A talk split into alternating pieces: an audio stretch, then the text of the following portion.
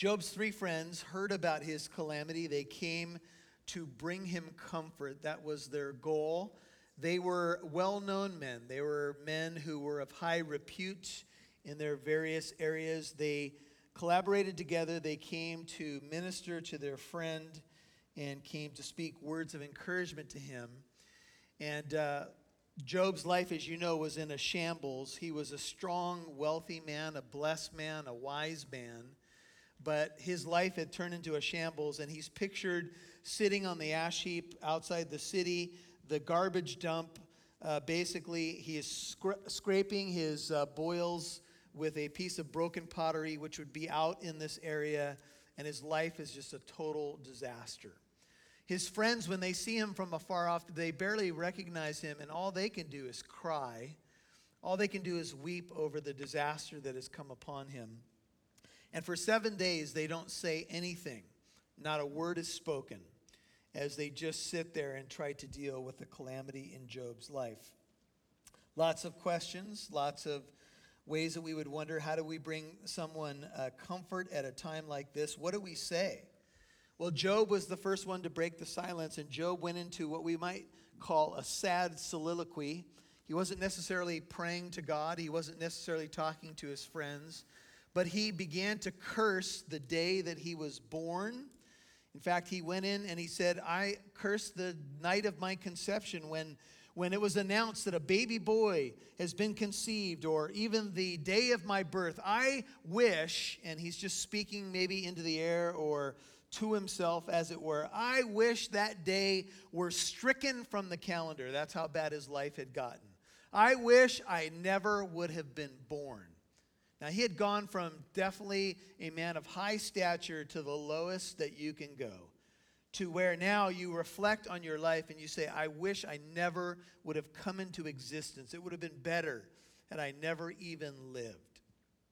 Well, his friends hear that sad speech that Job gives, and a response is finally given. The first words we have from the friends who came to comfort, the response is given by one called Eliphaz the Temanite. This is uh, Job chapter 4, verse 1. It says, Then Eliphaz the Temanite answered. We looked a little bit at Eliphaz. He's from an area called Teman. It was known for its wisdom and if he was one of the pillars in this particular culture, he may have been one of like the elders of this area. So he would have been a man sought after for wisdom. He wasn't just a normal friend, an ordinary Joe, as it were.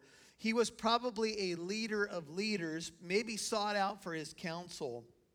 And so he's the first to open his mouth.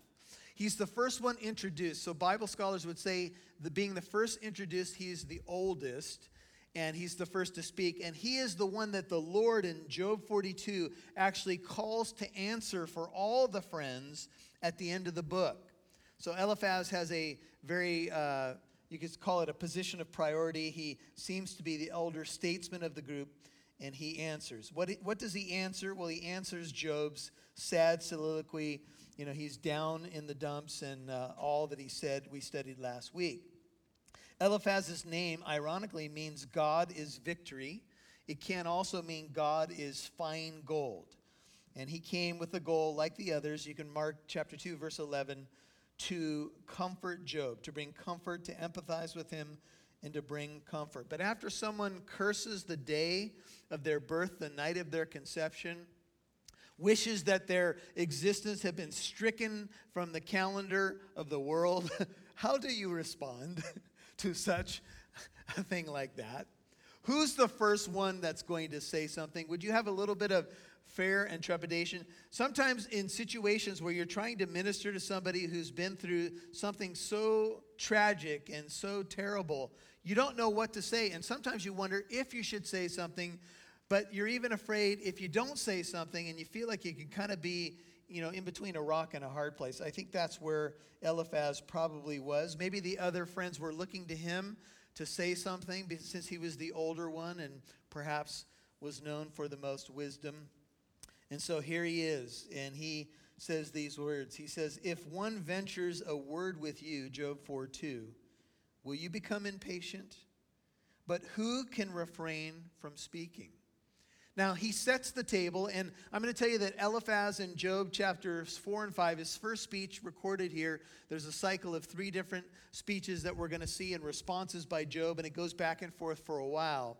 But Eliphaz is going to start off, and he's going to say some good things. And I called this Eliphaz's encouragement with a question mark because some of the things that he says you're going to want to take away as good and positive advice. And some things that he says are not so good, and they're not necessarily what we would want to do. Because a lot of what these guys are going to try to accomplish is not only are they going to try to comfort and empathize with Job, but they're going to try to answer the why question. And you know, with us humans, trying to answer the why question is dangerous territory. It often is. Sometimes the why question is easily answered. You took out the revolver, shot yourself in the foot. There's the evidence right there. We don't have to ask any more questions, right? You shot yourself in the foot, okay? That's obvious. I'm speaking metaphorically, but hopefully that's never happened to any of you. But in other cases, when something goes wrong, what's our tendency as human beings? Let's face it. In the church, outside the church, we normally ask the question I wonder what this person did that brought this calamity on them. If, if not saying it openly, sometimes we think it, let's face it. And this was the theology that was around all the way back to this time, all the way through the time of the apostles of Jesus. People thought that if a calamity came on your life, it's because you had done something wrong. But what, we what have we learned about Job? He was blameless, he was upright, in fact, God is the one who brags on Job. Consider my servant. Hear that. That's my servant Job. There's nobody like him. On the whole earth, he's blameless, upright, fearing God, and turning away from evil. God says that of Job. So, what do you do with that now that you know that Job hasn't really obviously done anything wrong? Yes, he's a sinner. Because 1 Kings 8:46 and other verses say, "There is no man, there's no woman who does not sin." All of us sin. We've all sinned and we all what? We all fall short of the glory of God. But Job was a good man. He was a consistent man. He was a solid man. He was pleasing in the eyes of God and of man, which shows you something, brothers and sisters, just to consider tonight that it is possible for you and for me to be pleasing in the sight of God. Not to be perfect, but to be pleasing.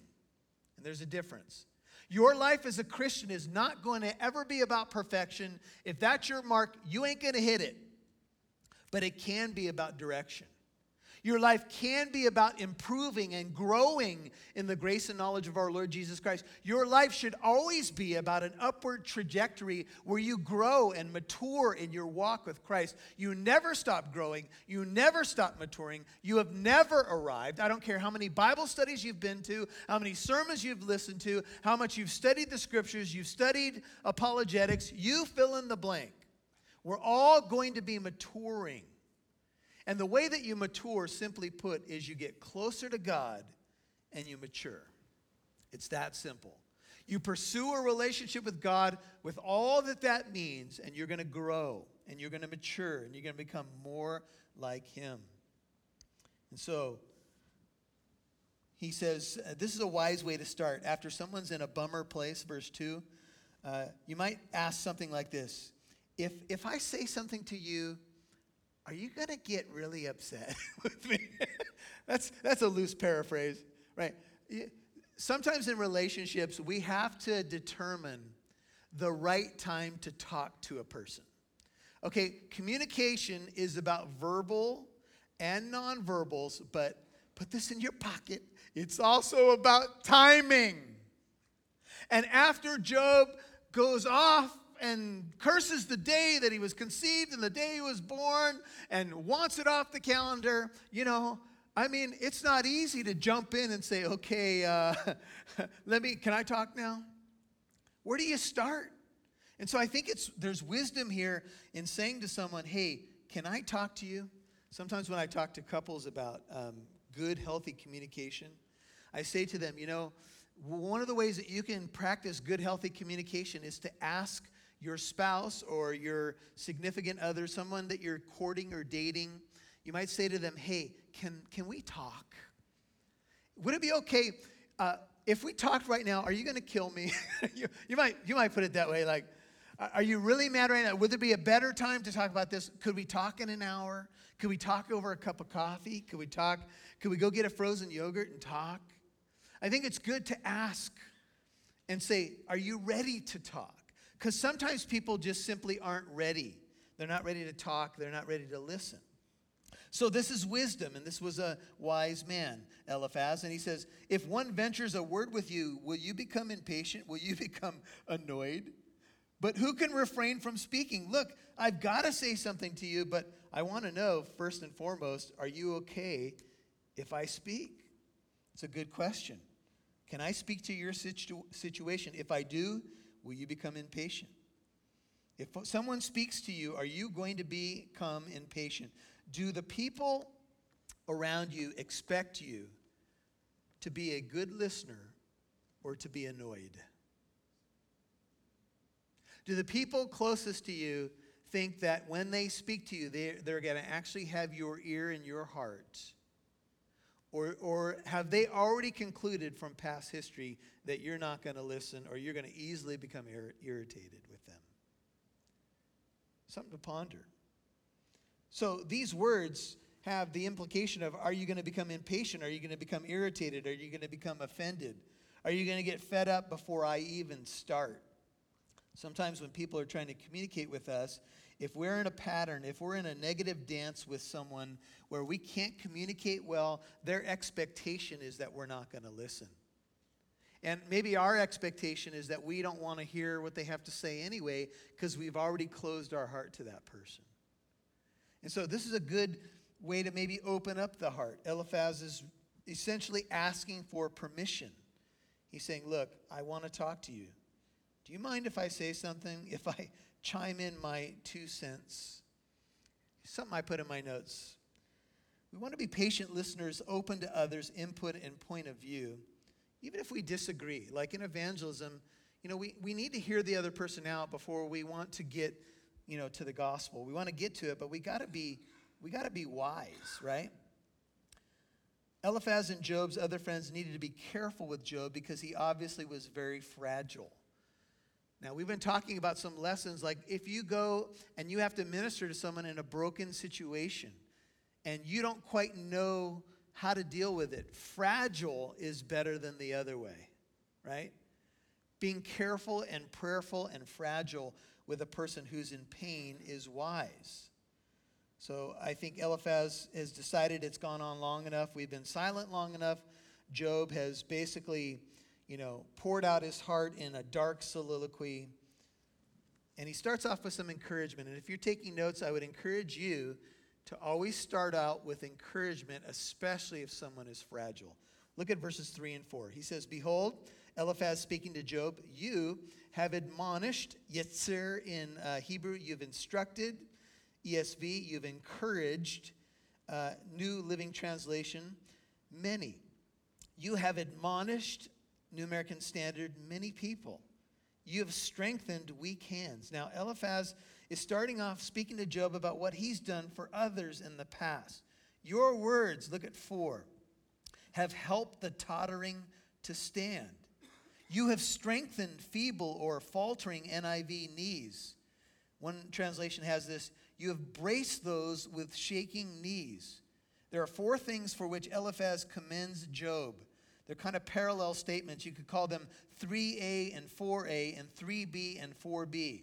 Notice in 3a and 4a, you have admonished or encouraged many, and then link that with 4a. Your words have helped the tottering to stand. You might want to draw an arrow or just see a link between 4a, 3a and 4a because your words can encourage and instruct people and they can help the tottering to stand. You can speak a do word in season, an encouraging word.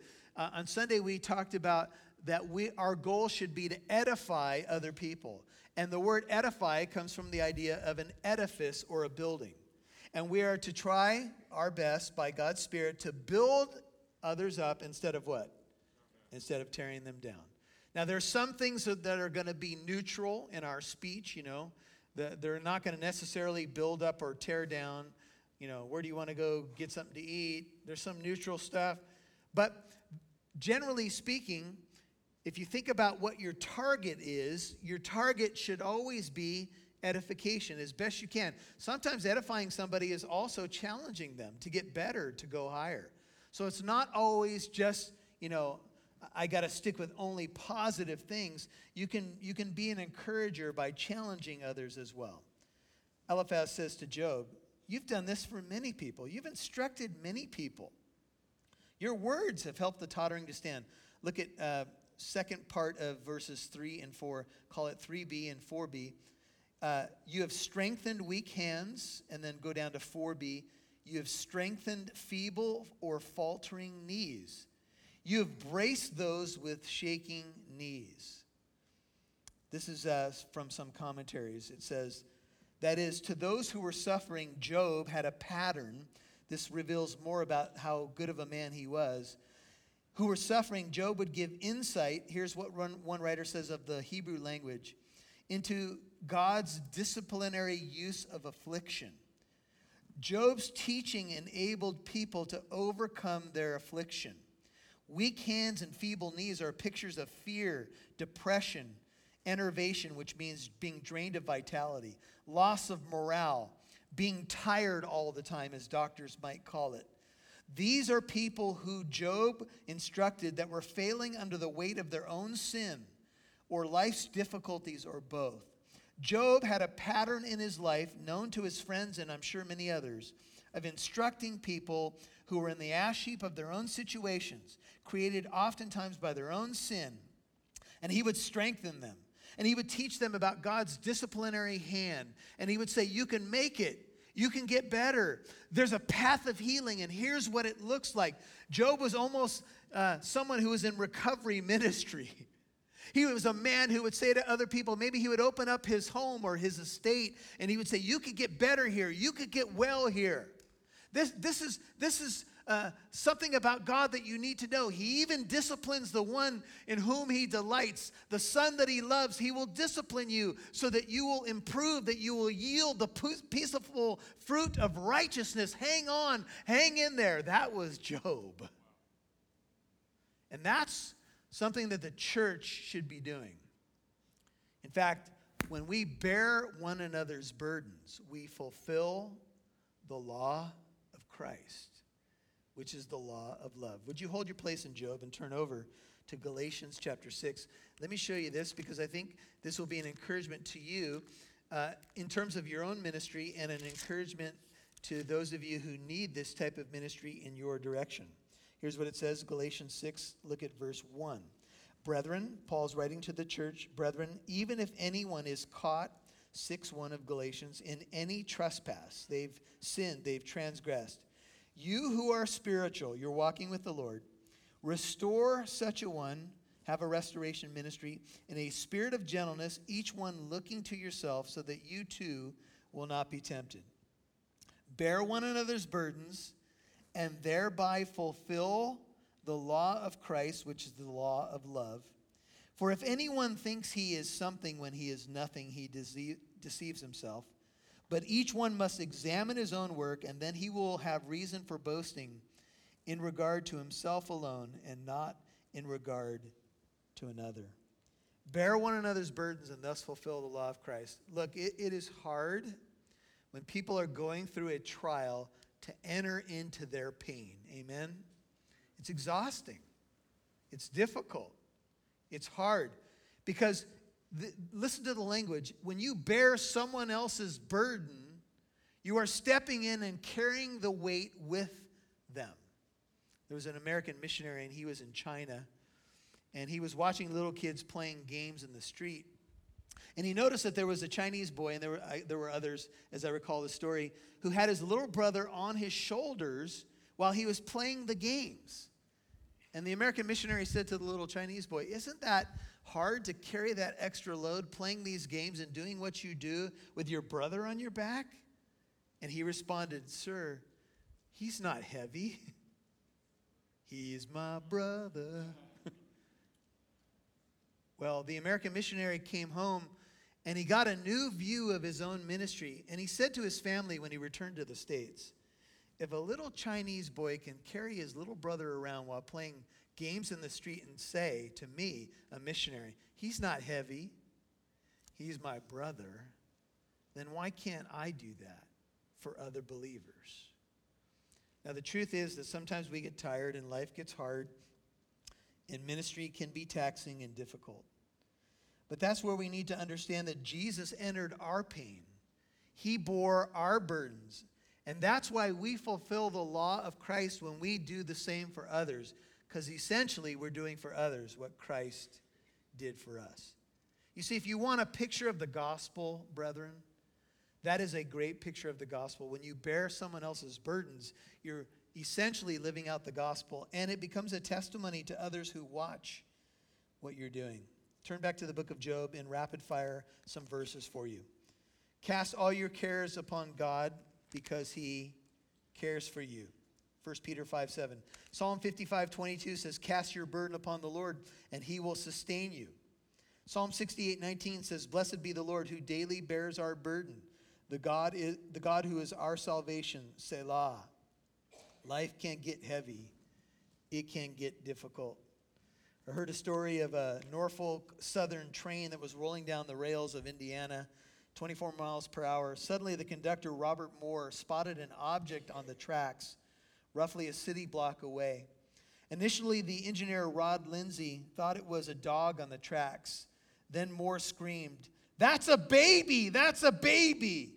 The baby was 19 month old Emily Marshall, who had wandered away from her home while her mother was planting flowers in the front yard. Lindley hit the brakes of the train. Moore bolted out of the door and raced along the ledge to the front of the engine. He realized there was no time to jump ahead of the train and grab the baby, so he ran down the set of steps, squatted at the bottom of the grill, and hung on. As the train drew close to Emily, she rolled off the rail onto the roadbed, but she was still in danger of being hit by the train. So Moore stretched out his leg, pushed her out of harm's way. Moore then jumped off the train, picked up the little girl, cradled her in his arms. Little Emily ended up with just a cut on her head and a swollen lip. What's the story's purpose? Sometimes we're in danger. And sometimes the Lord has to give us a gentle kick to move us off the train tracks to get us to safety. Job needs a gentle kick from Eliphaz because Job is in a dark place. And when our friends and family are in a dark place, sometimes we have to speak light and life into their lives, and we have to remind them of what they've told other people. See, the truth of the matter is, and I say this with fear and trepidation from this pulpit, is that it's easy to speak into other people's problems until the problems are yours. It's easy to say to someone, okay, it's going to be okay. You can quote your, your favorite Bible verse for or whatever situation until you're that person laying in that hospital bed, until you're that person with a broken relationship or a difficult situation in front of you, until you're that person that's fallen to a sin that you never thought you would fall to, till the devil's got the upper hand in your life and you're trying to make sense of what happened. And maybe you're like Job and you're thinking, you're, you're racking your brain to try to figure out what could I have done wrong? What did I do? And maybe there's nothing evident. Maybe there's no rhyme or reason. Maybe there's no clear indication as to why. And remember, when we started the book, we realized that it had nothing to do with Job. It was something that was happening in the spiritual realm between God and Satan. And for our own purposes to grow from it. And we don't we the why question is not really even dealt with. And so Eliphaz says to Job, all these things you you did, but now it's come to you, five, and you are impatient. And all God's people said, Ouch. It touches you, and you are dismayed. Maybe Eliphaz was one of those people that Job had spoken into his life at a difficult low. And maybe Job was an encouragement and said, Hold on, brother, you're going to make it. God uses these things for his purposes. Maybe Eliphaz was one of them. Or maybe Eliphaz watched Job do this with multiple people. He obviously had knowledge of it. You comforted others, you encouraged others, but now literally you are irritated and aghast. This is simply a gentle rebuke to take our own counsel, to swallow our own medicine. The medicine that we've given to others, we have to be careful.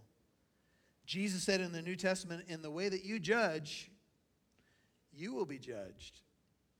And if we can dish out, you know, sometimes, let's face it, we could mean well, but sometimes we've dished out religious answers to situations that when we were in the same situation, we didn't handle real well.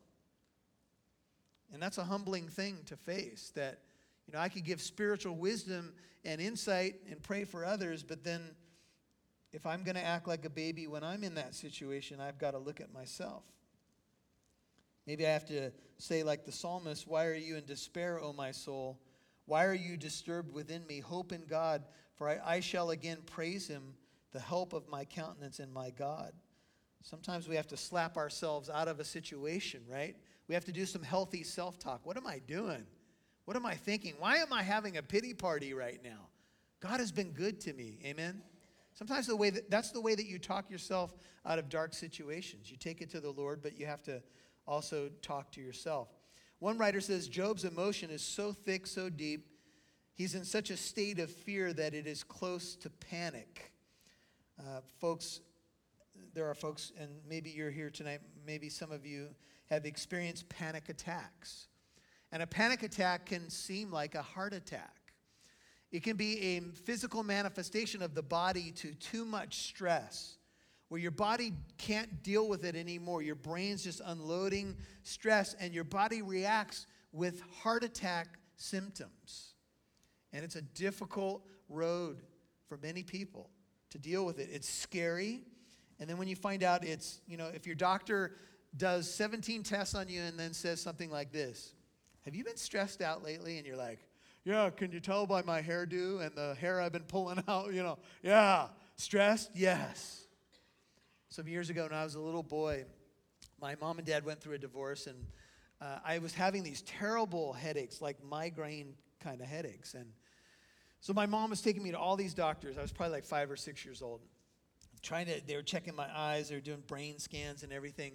And finally, when my mom got to the end of this trail, they could find nothing wrong with me. A doctor said to my mom, Has this boy been through some sort of stress? And my mom said, Well, yeah, I just divorced my husband and we flew from Chicago to California and he's had to deal with it all and he's a little boy, but I don't know how little boys deal with stress.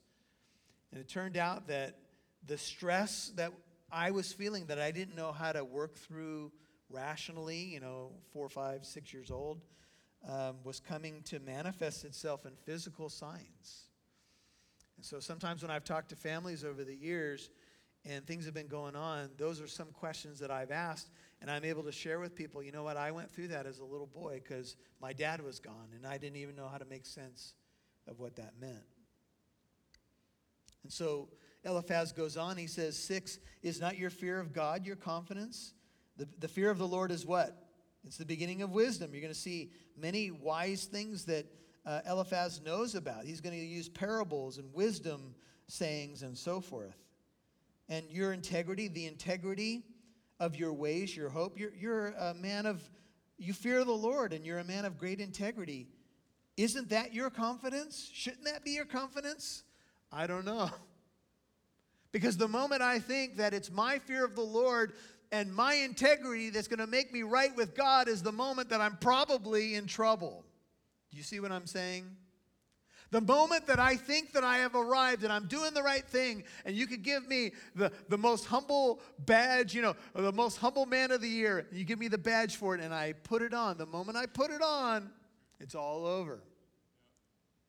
You see, this is a sneaky thing, what Eliphaz is saying, but this is the thought of the time. If you're, uh, if you fear the Lord, you're a religious man. You walk in integrity. You're a righteous man. That's true of Job. Then your life should be blessed. And there's a little implication here, but your life is not. So, what's up? What's going on? as some subtlety begins to move in Eliphaz's argument. Remember now, he says, Whoever perished being innocent, seven, or where were the upright destroyed? Give me one example, says Eliphaz as he speaks to Job in his misery, of someone pious who died an untimely death. Now, I don't know where Eliphaz has been, but there's a man coming in history future to Eliphaz who will die an untimely death, who was completely innocent, and his name is Jesus Christ. And Stephen was martyred all because he challenged the Jewish leadership, the Sanhedrin, and he said, You are stiff necked. You always resist the Holy Spirit. And they rushed at him with one accord, gnashing their teeth, and stoned him with stones. Was Stephen guilty of anything? He spoke the truth, and he was killed for it. How about some of the prophets that we learn about Isaiah perhaps being sawn in half and other uh, prophets of old who spoke the truth and they were innocent in God's sight in the, in the sense that they shared the truth? How about our persecuted brethren all around the world who, for the right thing, doing the right thing, are persecuted and sometimes killed? And how about in our own country right now where it seems like you know, it's been flipped around, and when you say something good, you're treated as if you're an evil ogre for sharing biblical truth? Well, the Apostle Paul, when they washed up on the shore, let's turn over to the book of Acts, I'll show you one example of this, how the ancients used to think. Matthew, Mark, Luke, John, Acts 28, the last chapter of the book of Acts. There's a shipwreck that happens, and Paul's been trying to encourage everybody. And they, they wash up on this uh, island called Malta. Uh, Acts 28, look at verse 3. And the, the natives were very kind. They showed him extraordinary kindness. They made a fire. It was cold. And the Apostle Paul's there, Acts 28 3, when Paul had gathered a bundle of sticks. He laid them on the fire, and a viper came out because of the heat and fastened on his or Paul's hand. And when the natives saw the creature hanging from his hand, they began saying to one another, Undoubtedly, this man is a murderer, Acts 28 4. And though he has been saved from the sea, justice has not allowed him to live. Now, this is a crazy conclusion, but this is what they believed. Justice may well be a reference to the goddess Dike, uh, the personification of justice and revenge. All these cultures had these different views of how this worked. However, Paul shook the creature off into the fire and suffered no harm. But they, the natives, were expecting that he was about to swell up or suddenly fall down dead. Hey, watch. They're probably t- taking bets on the side. When do you think he's going to die? When do you think he'll fall over? But after they had waited a long time and seen nothing unusual happen to him, they changed their minds and began to say that he was a god. Can you imagine that? This man must have died. He did something terrible. That's why the viper fastened onto him. He throws the viper off. They watch him for a while. Is he going to swell? Is his ear swelling up? I don't know. Does he look a little funny to you? And then when time goes by, they move from he's a terrible man to he must be a God. Wow, how fickle people can be. This is sometimes the way life works, right? We have to shake things off. Heard the story of two frogs that fell into a can of cream, or so I heard it told. The sides of the can were shiny and steep, the cream was deep and cold. Oh, what's the use, croaked frog number one. Tis fate, no helps around. Goodbye, goodbye, my friend. Goodbye, cruel world. And weeping still, he drowned. But frog number two of sterner stuff dog paddled in surprise though, while he wiped his creamy face and dried his creamy eyes. I'll swim a while at least, he cried, or so I've heard he said. It really wouldn't help the world if one more frog were dead. An hour or two he kicked and swam, not once he stopped to mutter, but kicked and kicked and swam and kicked and hopped out out via butter. You see, sometimes instead of getting shook up, we gotta shake it off. We got to keep paddling, keep moving. When God's done with you, He'll be done with you. And until then, He wants you to move forward in your faith. Back to the book of Job. So Eliphaz, what would you, how would you measure his speech so far? Would you say he, he started off pretty decent, right? He was encouraging. He's talking about some truth. Maybe there's some holes in his argument, certainly. One thing that we just looked at in terms of, you know, it's not always about our integrity and our righteousness. And here he appeals to his experience, Job 4, verse 8. He says, According to what I've seen, those who plow iniquity, 4 8, and those who sow trouble harvest it. Now, this is a common image of sowing and reaping. You plow the soil, you get it ready. You sow whatever seed you're going to sow, let's say corn or something else, and you harvest it. If you sowed corn, you're not going to harvest barley. Whatever you sow, you will reap. Well, that's even quoted in Galatians 6.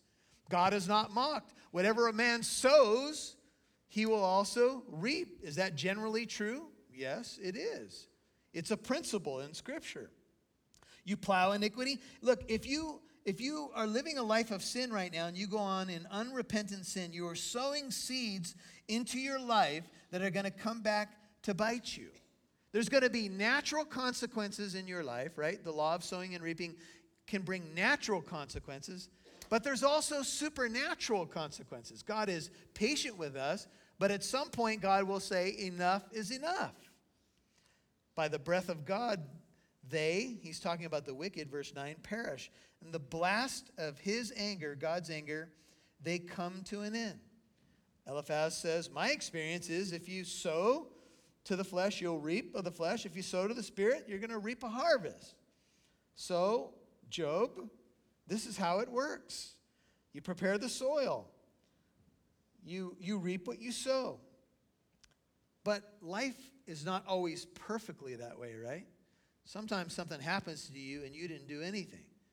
For example, maybe you were out at the market and someone came and you were in the wrong place at the wrong time and they held you up with a gun and stole your wallet and your money. Do you spend the next two weeks going, I don't know what I did? I don't know what I've been sowing to that I was held up at the liquor store. No, we are in a fallen world. And sometimes bad things just happen because the world is broken. And not everything has a simple answer. Some years ago, one of our elders, Scott Arnold, got brain cancer. He was one of the most beautiful, godly men I've ever met along life's journey. They were, he was diagnosed with this, and the doctor said, they said it's, it's, it's terminal, you're going to die. They said the best cases, even when we do a surgery, is people live about three years. Do you want the surgery? All it can do is stay the cancer for a little bit, but it's going to come back. Scott goes to the surgery. He, uh, they said, You may not be able to talk after it. He's talking, encouraging the church, but he ended up perishing from that cancer. He, I think he lived five years. And at the end, he was having terrible headaches and he was in a lot of pain. And, and I know his heart was broken because he wanted to stay here with his family. I know his wife was broken. And I remember his wife Cherry said one time, You know, Pastor Michael, I have, I'm not trying to figure out why Scott got cancer. We, are, we live in a fallen world. And I'm not going to do that. I'm, we're just going to lean into God as best we can at this time. I'm not going to try to figure out the why question. So, one writer says, although Eliphaz is not making a direct allusion to the losses Job suffered when a gust of wind collapsed the house in which his sons were feasting, it is obvious that he would interpret the tragedy as a direct punishment of God. The breath of God in verse 9, the blast of his anger, Job might be thinking, man, that's what happened. A great wind hit that house where my kids were feasting and they perished. Is Eliphaz implying that there was wrongdoing? The roaring of the lion, here's a metaphor.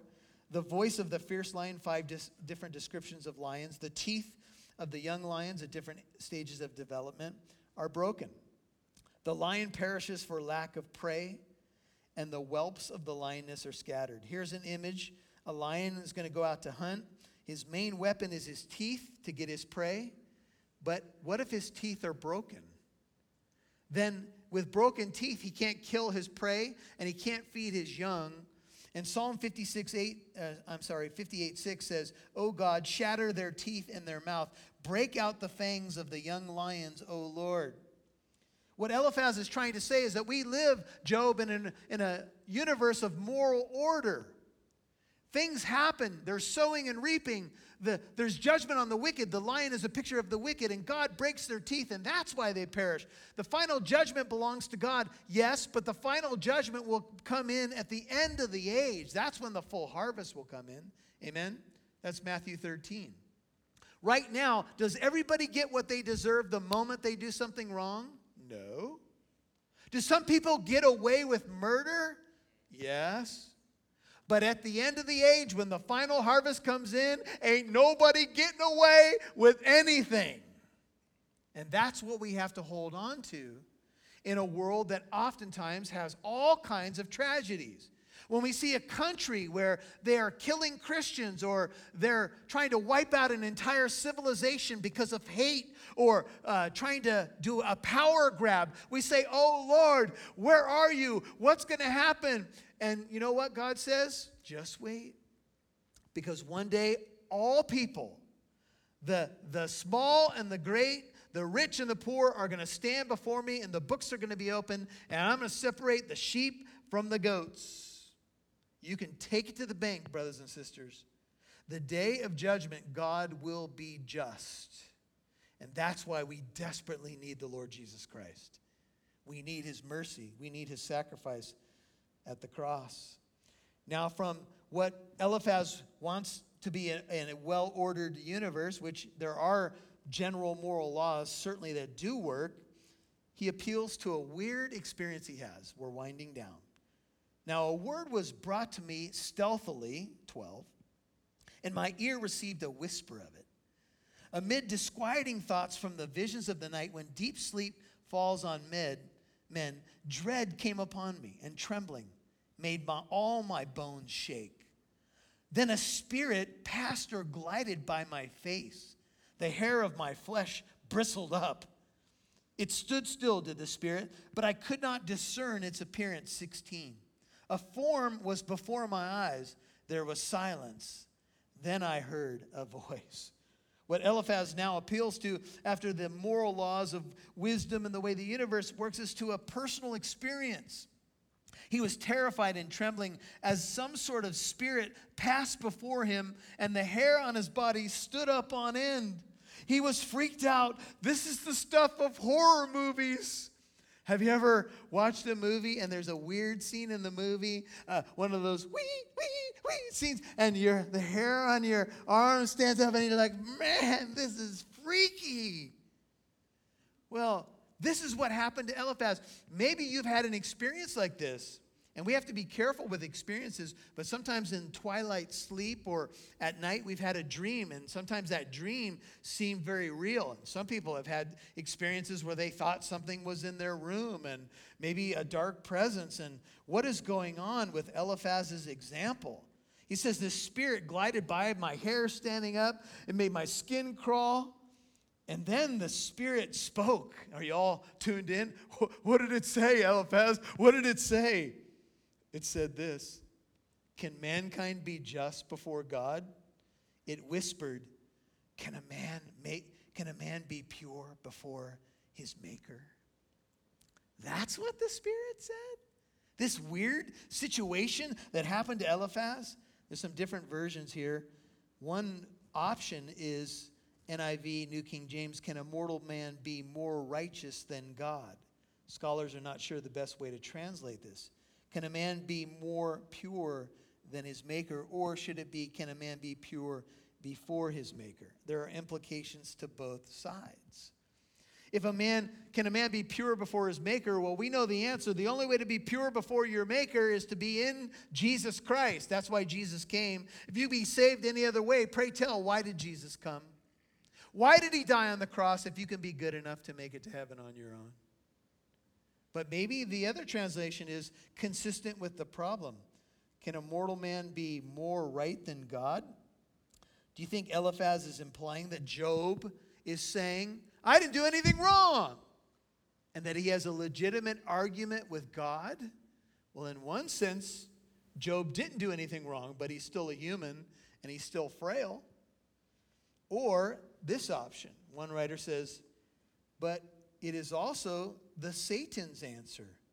The substance of the Satan's challenge in chapters 1 and 2 was that no human being on earth is genuinely right with God. And so, quite unwittingly, says this writer, no doubt, and meaning well, Eliphaz becomes a spokesman for Satan, where he is saying, ah, there's nobody that can be right in God's sight.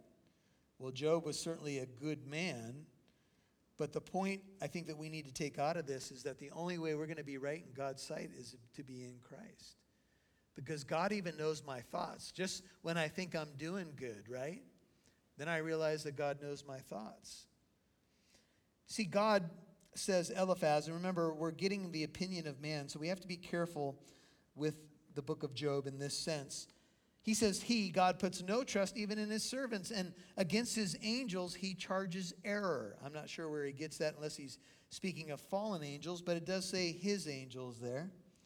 How much more those who dwell in houses of clay, whose foundation is in the dust, who are crushed before the moth. Apparently, there's a type of moth that can devastate a clay house by devouring the straw of the bricks. How many of you have ever had those pantry moths show up at your house? Anybody? Those things are wicked because they somehow get inside your pasta, and that is a terrible crime against all Italians and all of humanity, right? And I guess they lay their eggs and somehow they can they move with some of the grains and stuff. And that's why the eggs can hatch in your pantry. And all of a sudden the moths are in your pantry and you're like, how did they get here? And one thing I've learned about those moths, you barely touch them and they explode. and they just leave a trail of darkness everywhere. There's two options here.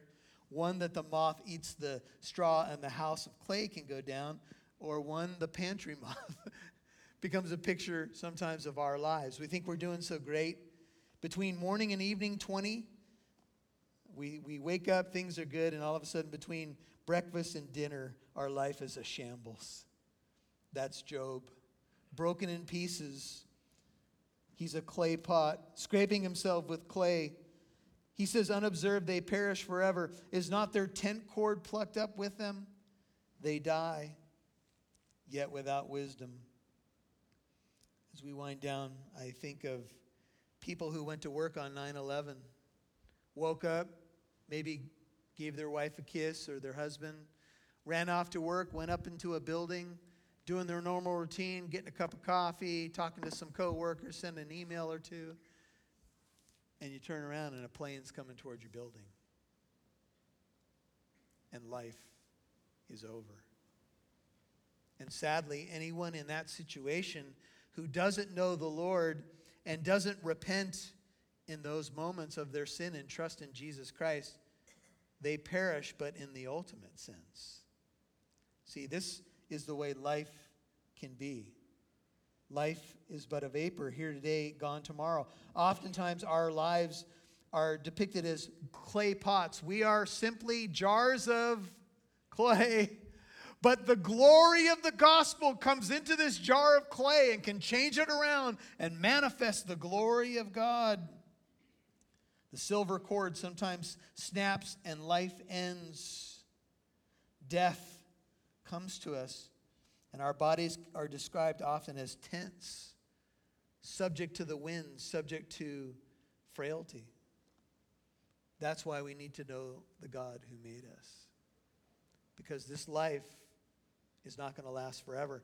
And Eliphaz has said some good things, some encouraging things, maybe some theologically questionable things that we have to make sure we examine properly.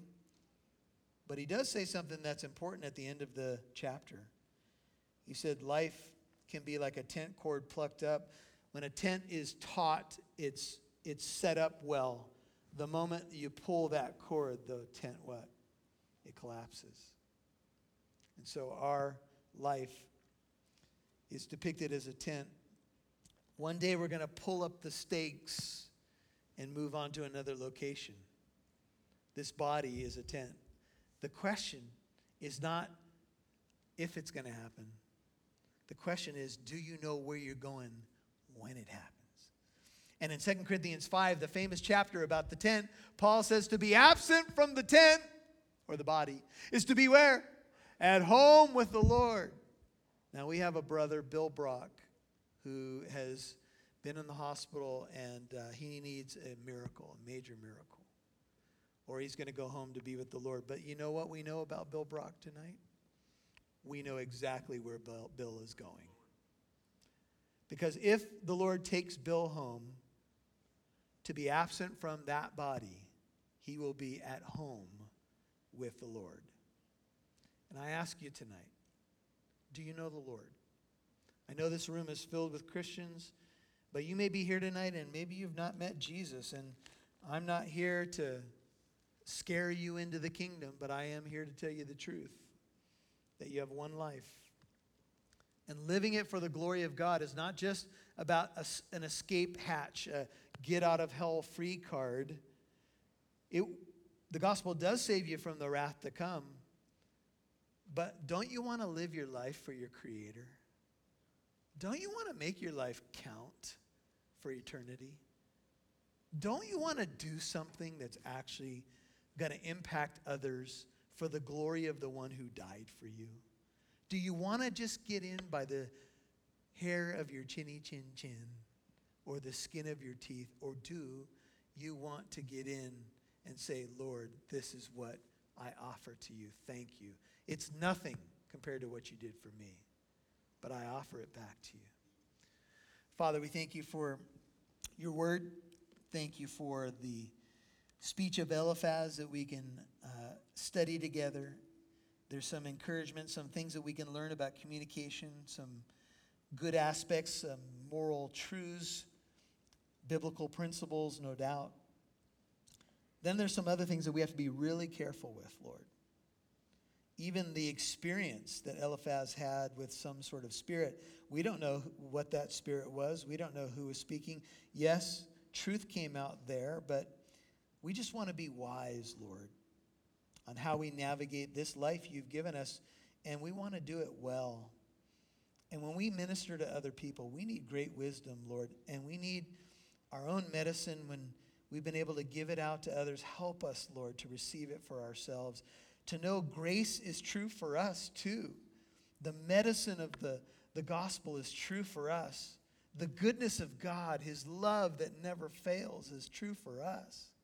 That when we make a mistake, He will extend His grace to us if we just come back home. Keep your head and heart bowed. If you don't know Jesus as your Lord and Savior, if you're a backslidden Christian, a prodigal, would you cry out to the Lord? Don't let this moment pass you by. Something like this Lord Jesus, pray it if it's you.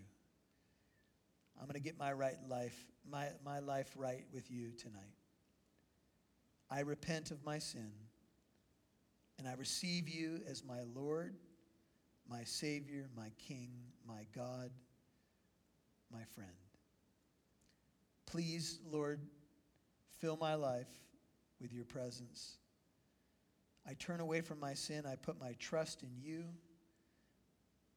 Your death on the cross, your resurrection from the dead. Thank you for entering into my pain. Thank you for loving me the way that you do. Keep praying. Lord, I give you my burden tonight. I cannot bear it alone. I cast my care to you because you care for me. Would you carry my burden? Would you help me to even give you the things that, if I've stepped into a situation and I've carried somebody else's burden, help me give you that as well? You're big enough. It's your church, it's your world, your universe. You made us, you love us. We are fearfully and wonderfully made. And we're going to trust you with our lives. If you loved us enough to die on that cross, then we know you love us enough to bring us all the way home.